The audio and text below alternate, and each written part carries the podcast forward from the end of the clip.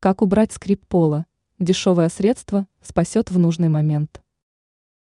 Многим людям знакомо такое неприятное явление, как скрип пола. Конечно, это способно вызывать раздражение, другие неприятные эмоции.